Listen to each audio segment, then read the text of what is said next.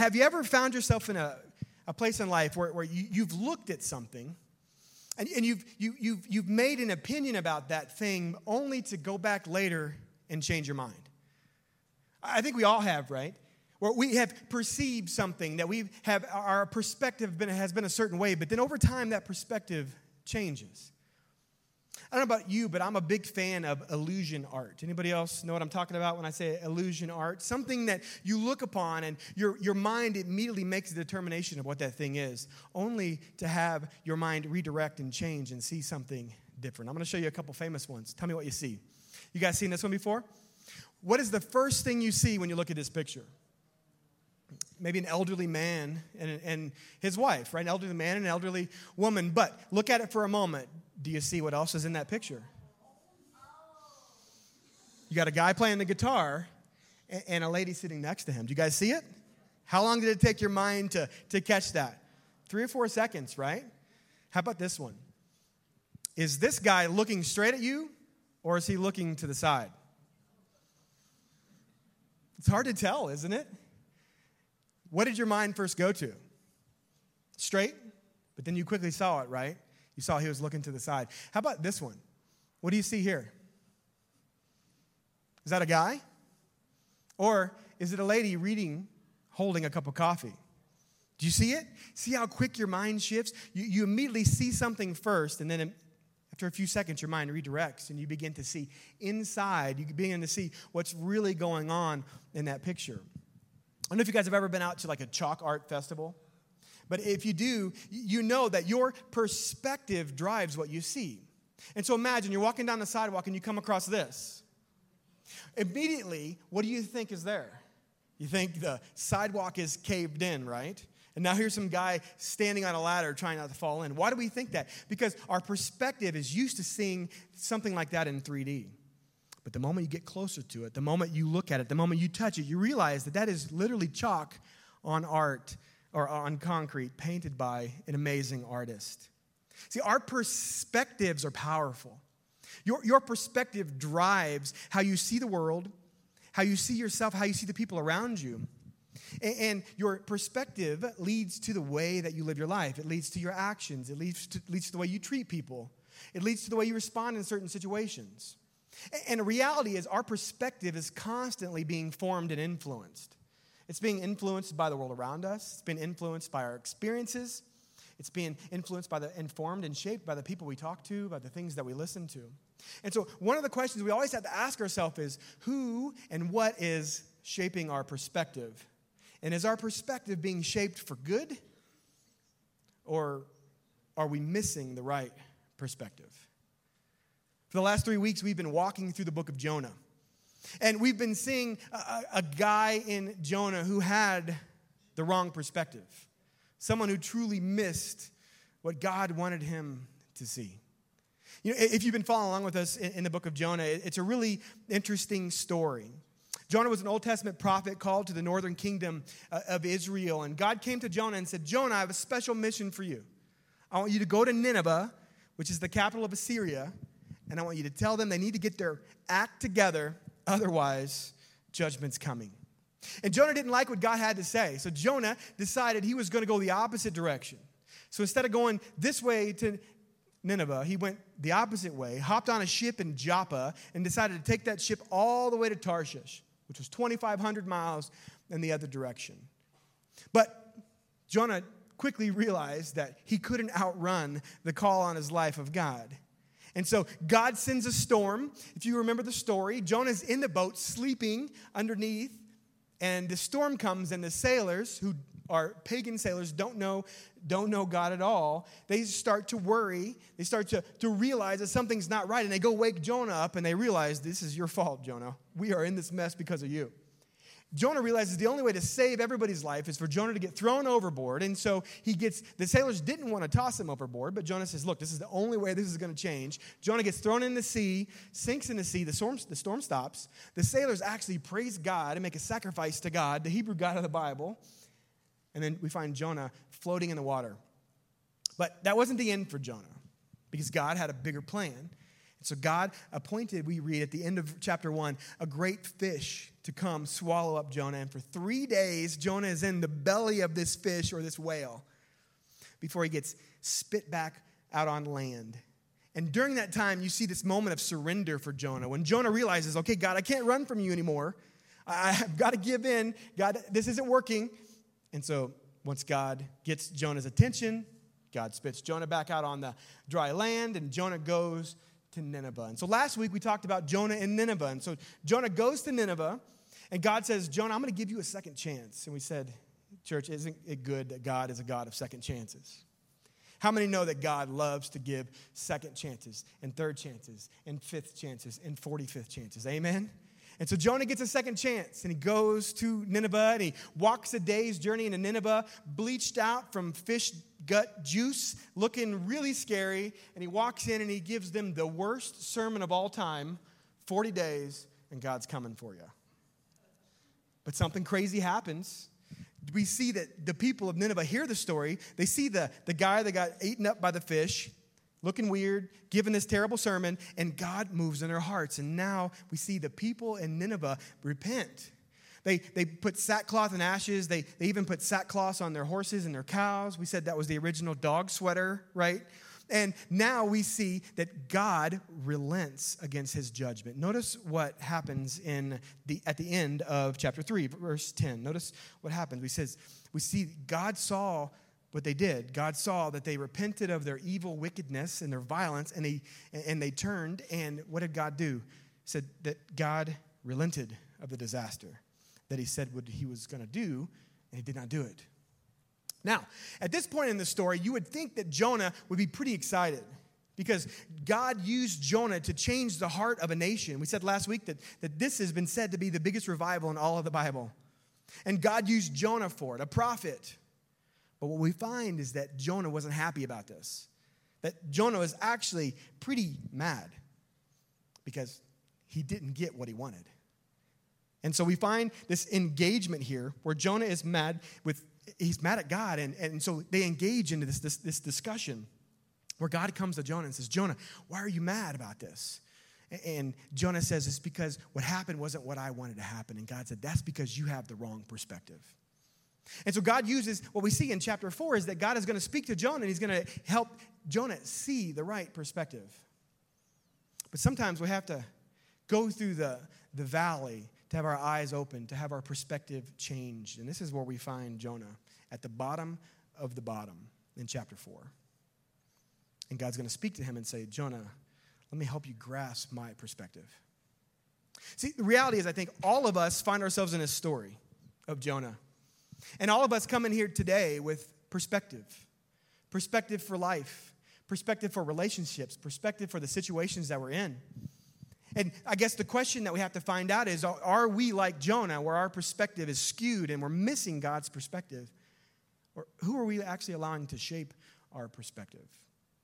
And so this is what we see that God is speaking to Jonah here today. And he's, he's asking the question Jonah, why are you mad? I need you to see things through my eyes. So this morning I've titled my message, Grasping God's Perspective, because I think there's some amazing truths in the midst of this account in Jonah chapter 4 that can change our lives and help change our perspectives to be able to see the people, the places, and the things around us from the eyes of God. So if you have your Bibles, let's look together. Jonah chapter 4, and we're going to read the entire chapter, Jonah 4, 1 through 11. But actually, let's start off in chapter 3, just at the very end, real quick. Jonah chapter 3, verse 10. Again, here's what happened. So, when God saw what they did and how they turned from their evil way, God relented of the disaster that he had said he would do to them, and he did not do it. Okay, Jonah 4. Let's see what, let's see what happens to Jonah here. Jonah 4. But it displeased Jonah exceedingly, and he was angry. Why was he angry? Because he wanted Nineveh to get destroyed. And here God has now relented and shown forgiveness to Nineveh. So now Jonah's mad and he prays. Notice his prayer to God. He said this and he prayed to the Lord and said, O Lord, is not this what I said when I was yet in my country? That is why I made haste to flee to Tarshish? For I knew that you were a gracious God and merciful, slow to anger, and abounding in steadfast love, and relenting from disaster. Therefore, now, O Lord, please take my life from me, for it is better for me to die than to live. and the Lord said, Do you do well to be angry? Notice how mad Jonah is. He's so mad he wants to die because he didn't get what he wanted. And notice what God does here. So Jonah went out of the city and he sat to the east of the city and made a booth for himself there. He sat under it in the shade till he could see what would become of the city. Now, the Lord God appointed a plant and made it come up over Jonah, that it might be a shade over his head to save him from his discomfort. So Jonah was exceedingly glad because of the plant. But, verse 7, this is really interesting. But when dawn came up the next day, God appointed a worm that attacked the plant so that it, it withered.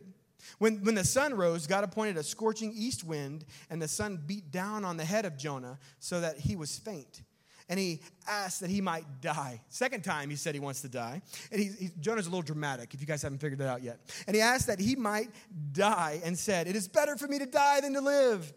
But God said to Jonah, Jonah, do you do well to be angry for the plant?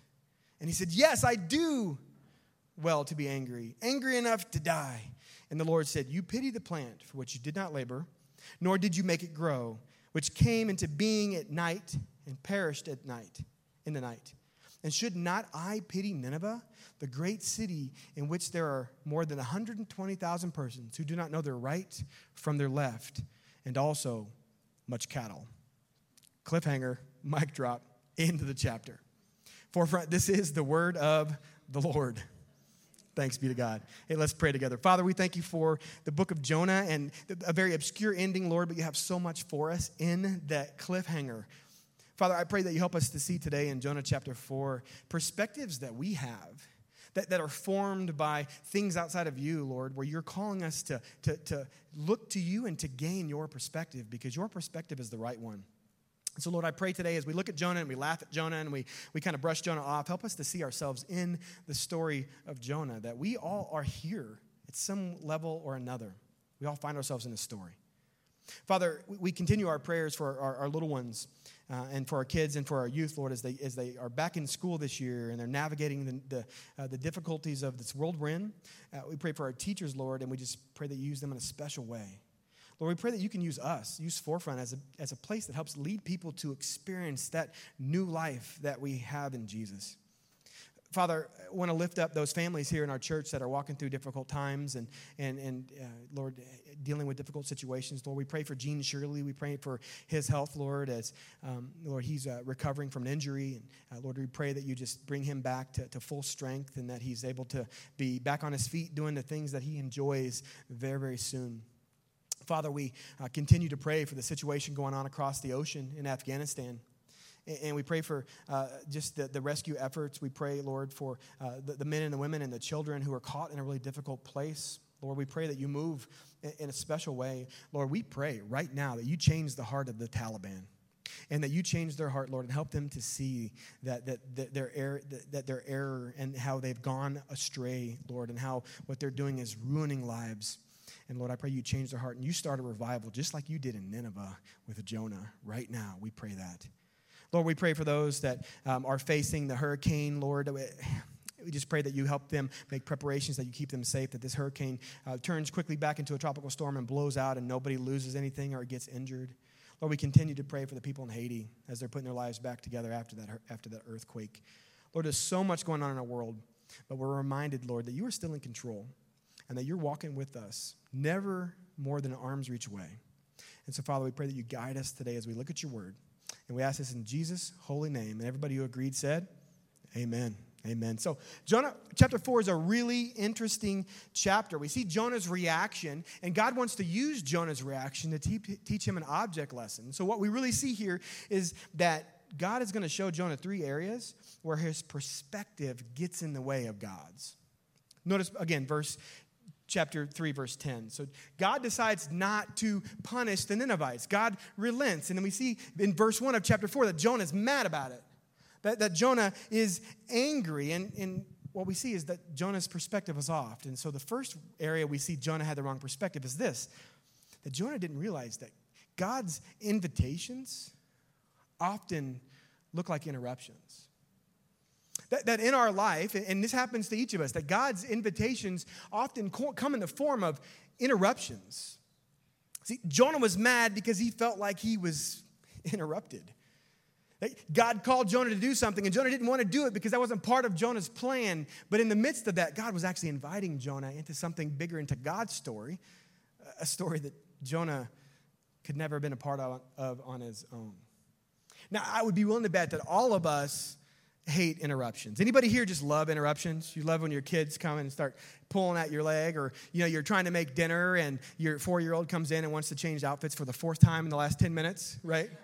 Or, or you finally sit down, you open your Bible, and you get your cup of coffee ready, and you get your Instagram post ready to go, and then the dog starts barking at the door. It's frustrating, right?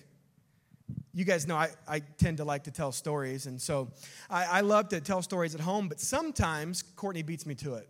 And so if you guys have hung out with us sometimes, you know I, I got a really bad habit. Courtney will be telling a story, and it's a good story, and I just can't bite my tongue. And so what do I do? I have to jump in and interrupt her and interrupt her story. And you guys know that always ends well, right? When you interrupt your spouse she'll be telling this great story. And I'm like, but wait, you forgot this detail. And okay, go ahead and finish it. No, no, you finish it. No, you finish it. No, you finish it. You guys know how that goes? Interruptions are frustrating. And they lead us to a place where we can get really irritated, but also, interruptions can make you angry. I mean, let's be honest. It, it, those of you that have had major interruptions in your life know that, can lead to a really tough place.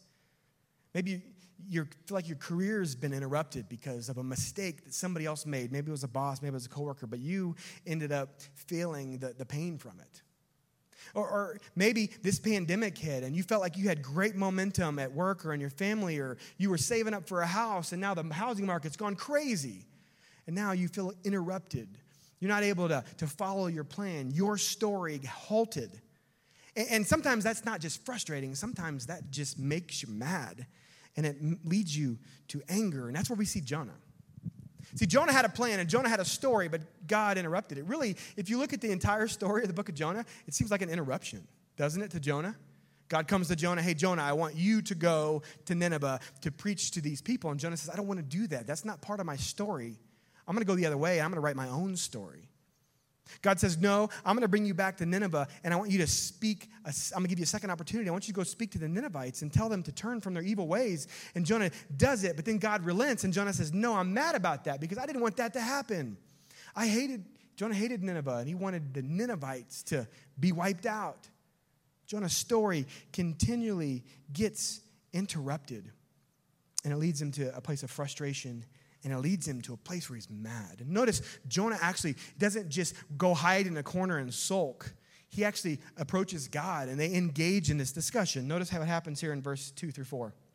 So we see this. Jonah actually prays to God and says, Oh Lord, is not this what I said when I was gonna go when I was in my country? When, when he was back in Israel and God called him to Nineveh, he's like, Is this not what I said? I didn't want to go to Nineveh because I knew that you're a gracious God and merciful, slow to anger, abounding in steadfast love, and relenting from disaster. Notice how ridiculous what Jonah says is. It's like if your little one starts yelling at you, Dad, you're always so nice. You always give me snacks. Why do you always take me to the park?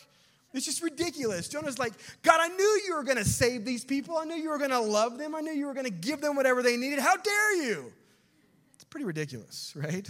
Jonah's perspective here. Again, his perspective is off balance. He just doesn't understand. And he says, Therefore, God, since you are good and I didn't want you to be good, take my life from me. It's better for me to die than to live. And notice what God says God says, Is it good for you to be angry about this? Like, is this actually a good thing? Like, why are you mad? And see, Jonah was mad because he missed God's perspective. He had been interrupted and he didn't like it. So he complains to God, like, God, I knew you would do this. Sometimes my girls, I have to trick them to get them to go into the mountains, right? We're so, it's such a beautiful place, but they just want to stay home or play at a park. And I say, hey, let's go on a mountain walk, right? Let's drive up and let's go to a mountain park. And then we get out there, we play at the playground for a little bit, and I'm like, hey, let's go on a hike. And they say, I knew you would do this. I knew you were going to take me hiking. I could just tell. You had that look in your eye, right? Like I'm just trying to do something good. Hiking's good. It's beautiful. It's healthy. You know, get outside and get some fresh air and some exercise. Dad, I knew you were up to something, right? That's kind of what Jonah's doing. It's ridiculous while he's, while he's yelling at, at God about this. And God's like, Look, why are you angry? See, why was Jonah so mad? Well, Jonah was mad because God interrupted him. And God asked Jonah to do something that he didn't want to do. And God asked Jonah to go to some people he didn't want to go to. And God asked Jonah to say something he didn't want to say. And then God did something that Jonah didn't want God to do. And Jonah was mad and he was angry. But the reason Jonah missed it is because Jonah's perspective was off. I like what Pastor Rich Wilkerson Jr. says. He says that, that when God invites you to be on his mission, it will always feel like an interruption.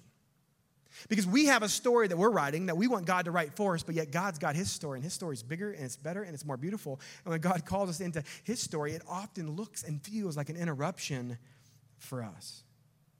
You know, just think of the pages of the Bible. The Bible is full of stories of interruption.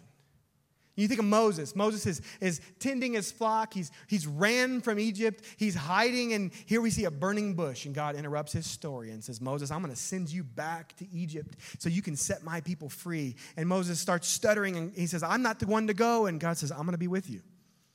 And God uses Moses in an amazing way. We see David, young David, barely, barely old enough to play on the JV basketball team. And David brings some Subway sandwiches to his brothers on the front line, and he sees this giant across the valley shouting, and he, God interrupts David's story, and God uses David to take down a giant. See, the Bible is full of interruptions. Think of Mary, just a teenager. When the Holy Spirit comes to Mary and says, Hey, Mary, I know you got all these plans for your life. I know you, you're engaged to Joseph. He's a really nice guy, but I just want you to know you are now going to carry and bring the Messiah into the world. Talk about an interruption to your future. But see, God's interruptions are often invitations into something that's more beautiful and more special because it's part of God's story. And so many of the best things in our lives start as interruptions. So, right now, forefront, I want you to ask the question where is God interrupting you? Like, where in your life is God interrupting you that it's actually an invitation? That God may be interrupting you right now to, to change your schedule because He wants you to begin giving your time to Him. God may be interrupting you and, and, and changing your outlook because He's put somebody in your life that He wants you to speak to. Like looking at those illusion art. God, you, you see somebody who lives across the street, but God's going to interrupt your story so you can see their need, that God has called you to do something special in their life. Where is God interrupting you right now? But He's actually inviting you into something bigger than yourself, that He's inviting you into His story. So, God often brings interruptions into our life that look like invitations. But also, what we see in the, in, in the story of Jonah is Jonah's perspective is off. Jonah doesn't realize that God's grace is for everybody, that God's grace is for everyone. I heard one pastor say it God's grace is for every race. See, Jonah is mad that God rescued the Ninevites, and notice what he does. Look back here at verse 5. It says this that Jonah went out of the city and sat at, to the east of the city and made a booth for himself there. He sat under it in the shade till he could see what would become uh, of the city. So Jonah is mad, and he actually goes out of the city and he sits down and he starts watching the city, and he lets his anger start festering. You guys ever been in a place like that where maybe something good happens to somebody you don't really like and it makes you mad. You know, you're at work, right? And you're the one that you feel like you work harder than everybody else, but it's the guy in the cubicle next to you or the girl in the office down the, down the hall. They get the promotion. And you start thinking, how did they get the promotion? I'm the one that works the hardest. What does that do? Makes you mad. And you start to look from afar and, and hope that something bad's to happen. Now, we're at church. Of course, none of us feel that way, right? People out there, they do those kind of things. Nobody in here. How many of you have seen something good happen to somebody you really didn't like?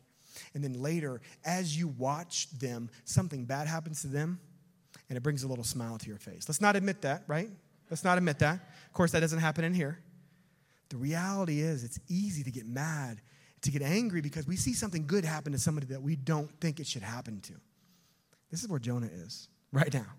This is where Jonah is. And Jonah is so mad about it. See, Jonah hoped that the repentance wasn't true. And so Jonah walks out of the city. He builds for himself a little booth. Now remember, this is like, this is in Iraq, right? It, Mosul, Iraq is where Nineveh was. So Jonah is in the Iraqi heat. And so he builds a little booth and he's watching the city because he's going to wait to see them mess up so God can then wipe them out. But notice what happens God has an object lesson for Jonah here. You, you know, I think something that happens to us, and this happened to Jonah, and I, and I don't know, I want you to ask, has it happened to you? See, sometimes I think we have a, a habit of weighing our sin. We might look at our own life and we say, you know, I'm not perfect, but I'm better than they are. You know, I, am not perfect. My, my, I make a lot of mistakes, but man, that guy, that girl, that family, those people, that neighbor, they just, they're just a mess. They're just a mess. And, and really, they don't deserve God's grace. Bad things need to happen to them. And so sometimes we begin to put our, our, our, our sin on, on a scale, and, and, and what happens is it ends up dividing us. Just think about this last year politically, what we saw. I mean, we saw division like we've never seen before. It's so easy for people to say, How can those people believe that? Those people, they don't deserve God's grace. We do this nationally. Think about as a nation, we look across the globe at other, at other nations and we think, man, Afghanistan, those people, the Taliban, those people, man, they're a mess. God just take care of it. That's what Jonah wanted to happen to Nineveh. See, we, we begin to weigh our sin and we begin to say, hey, this person's worse than I am, or these people are, are much worse than we are. And, and so, God, do something about that. And God says, Jonah, I am. I'm sending you to show them the grace of God because God's grace is for everybody. God's grace is bigger than politics and it's bigger than national allegiances. And God's grace is, can bridge everything. And so I've given you a message to share and a second chance to go and to share it. See, Jonah hated the Assyrians, he hated the Ninevites, he, he hated the entire people. But, but don't we know that, that basically racism is when you think that you're superior to somebody else? And Jonah thought that the Assyrians were not worthy of God's grace. So he's mad. He said their sin is too great But, forefront, here, here's the reality it's not about how much sin we have in our life, it's about the effect of sin in our life. We can't weigh sin because any sin separates us from the grace of God. And that is why we needed Jesus here for us, to give his life for us, to make us right with God. So it's not about the amount of sin, it's about the effect of sin. And Jesus came to destroy sin and to save humanity. And people aren't going to hear that message unless we take it to them because that's what God's called us to do. I love what Leonard Ravenhill says. This is such a good quote. He says this He said, Jesus did not come into the world to make bad men good, He came into the world to make dead men live. And that's the reality that God is trying to get us to see that all of us, God has called all of us as His people. And God has called all of us to be on this mission together, that God's grace is for everyone. And the, the, sooner we realize that none of us deserved grace, but like Paul says in Romans 5 8, that God demonstrated his love towards us, that while we were sinners, Christ came and gave his life for us. When we realize that we did nothing to earn God's grace, but God's grace was given, it then propels us to show that same grace to everybody, to show that same grace to those that God has put in our lives and those on the other side of the world. You know, when Jesus was asked in Matthew 22, What's the greatest commandment? Remember what he said? He said, The greatest commandment is to love the Lord your God with all your heart, all your mind, and all your soul. But he says, The second is like it it's to love your neighbor as what? Yourself. It's to love your neighbor as yourself. Jesus says, These are the great two commandments.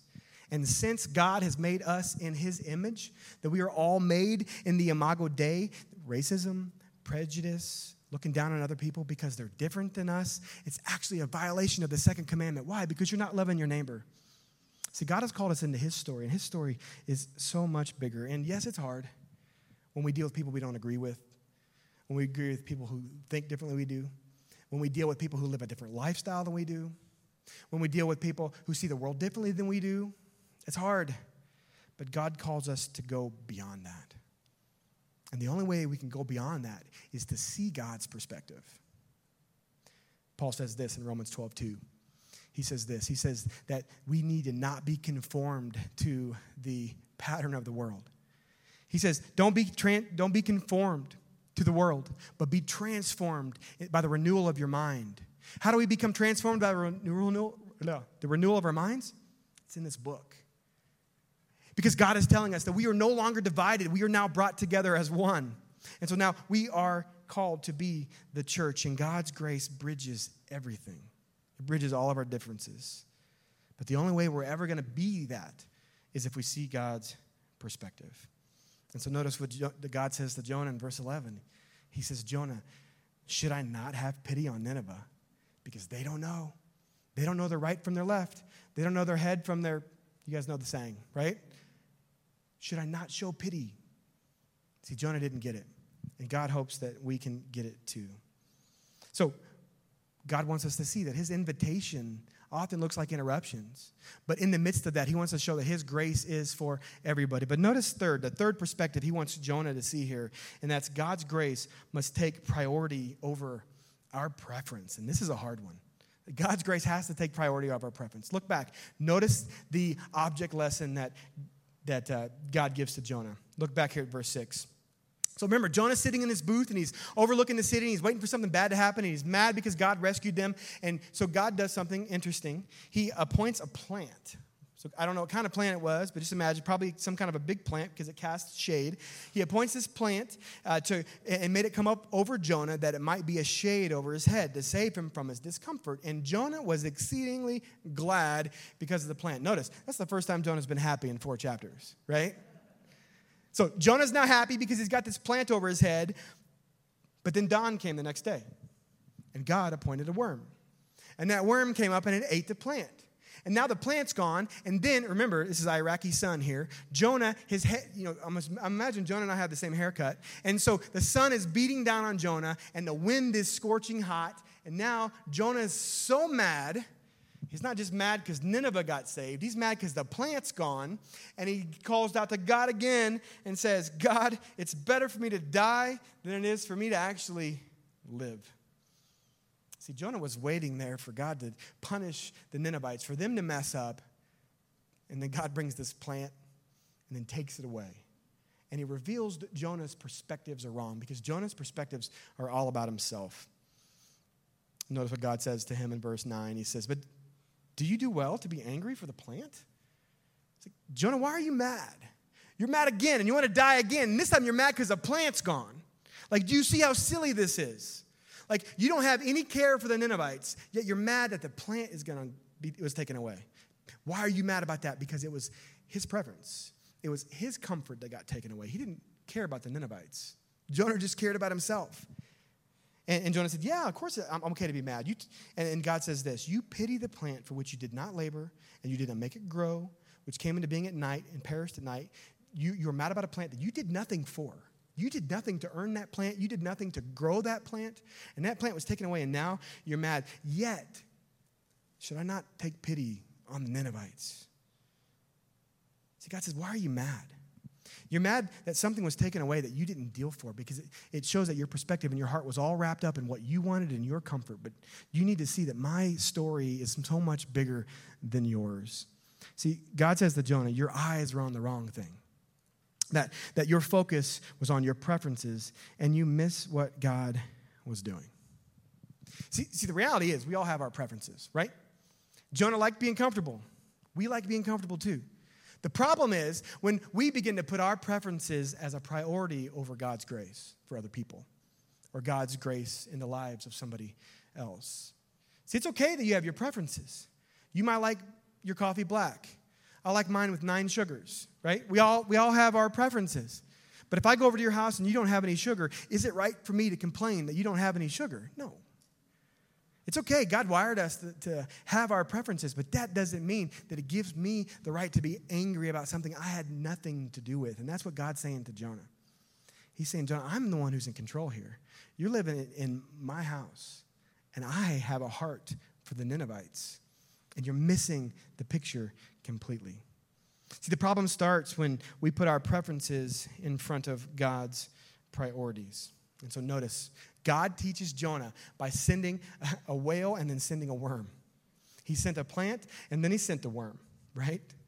To show Jonah that his perspectives were off, that they were in the, the wrong place. And John, I think what God wanted to show Jonah was Jonah, you should not be sitting out on this city. You need to be in that city with those people, teaching them about me, discipling, them, and doing community with them because you're the one I called to change that city's life. And instead, you're on the sidelines, mad about a plant, when you need to be in the city doing life with the people I've called you to do life with. And so God sent a worm to get his attention. And I would be willing to bet if we went around this room that God has been sending a worm into our lives to get our attention to. You know, this last 18 months has been really hard. And this last 18 months has impacted all of us in different ways. And some of us have, have seen the, the, terrible extremes uh, of this virus. And some of us have seen the remnant effects financially, at work, in relationships. But the reality is that God uses those things to get our attention. And so maybe these last 18 months in this pandemic, God has used those as a whale, as a big fish, to get your attention because you've been running from God. And God decided it was time for you to wake up and see that God had a plan for your life, that God had a calling on your life, and that God wants you to stop running from Him, but to run to Him. But see, for some of us in this pandemic, these last 18, 18 months, we've been like Jonah. We've been sitting in our little booth off to the side, under the shade of a nice plant, comfortable, just watching what has happened. And maybe God is bringing a worm right now to eat your shade, to help wake you up to see that we can't sit on the sidelines anymore. That God has called us to be a part of His story and not our story. And that God is bringing that worm into your life to help redirect and get your attention that your perspective has been on the wrong thing that He's called your perspective to see His big picture. And that is that God's grace is for everybody, and that you have a message to take, and you have a life to impact. And that God has put somebody in your circle for you to share the truth of Jesus that will change their life. And then they'll go on to change the life of somebody else. So, what's your worm? And where, is God, where, where has God brought the whale and the worm into your story?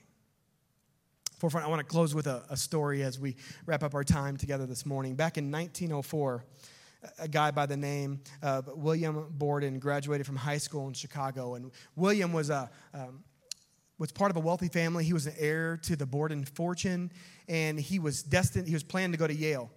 Well, what God decided, or what his parents decided to do is, and God too, what, what was decided to do was that William was going to go travel the world before he went to Yale. And so William went to Asia, he went to Europe, he went to the Middle East. And while he was there, his heart broke.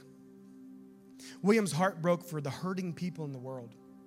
And he felt that God had put a call on his life to go and to, to, to teach Muslim people about Jesus. And so William came back to the States. He went to Yale, graduated, went to, went to seminary, got his degree, and decided it was time to go. He, he wrote a letter to his parents. He said, I'm going to spend the rest of my life as a missionary. And a lot of his friends said, What are you doing? You're wasting your life.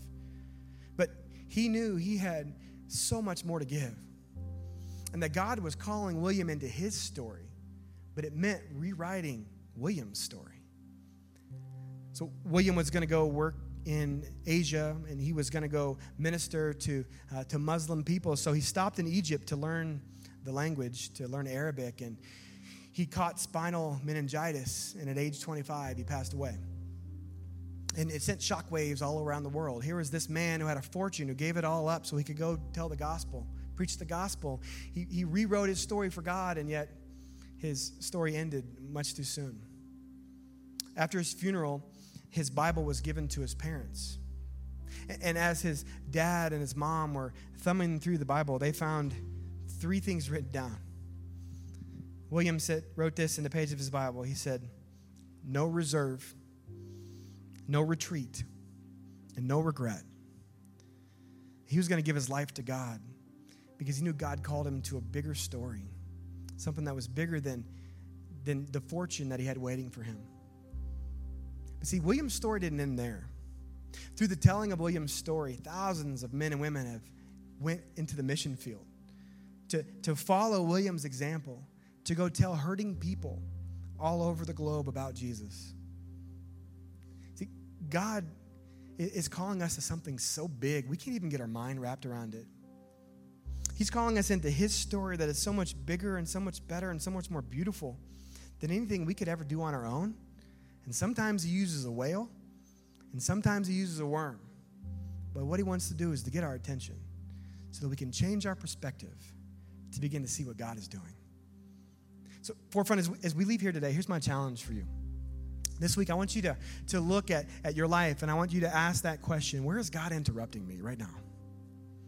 God, where are you bringing new people into my life that you want me to show grace to?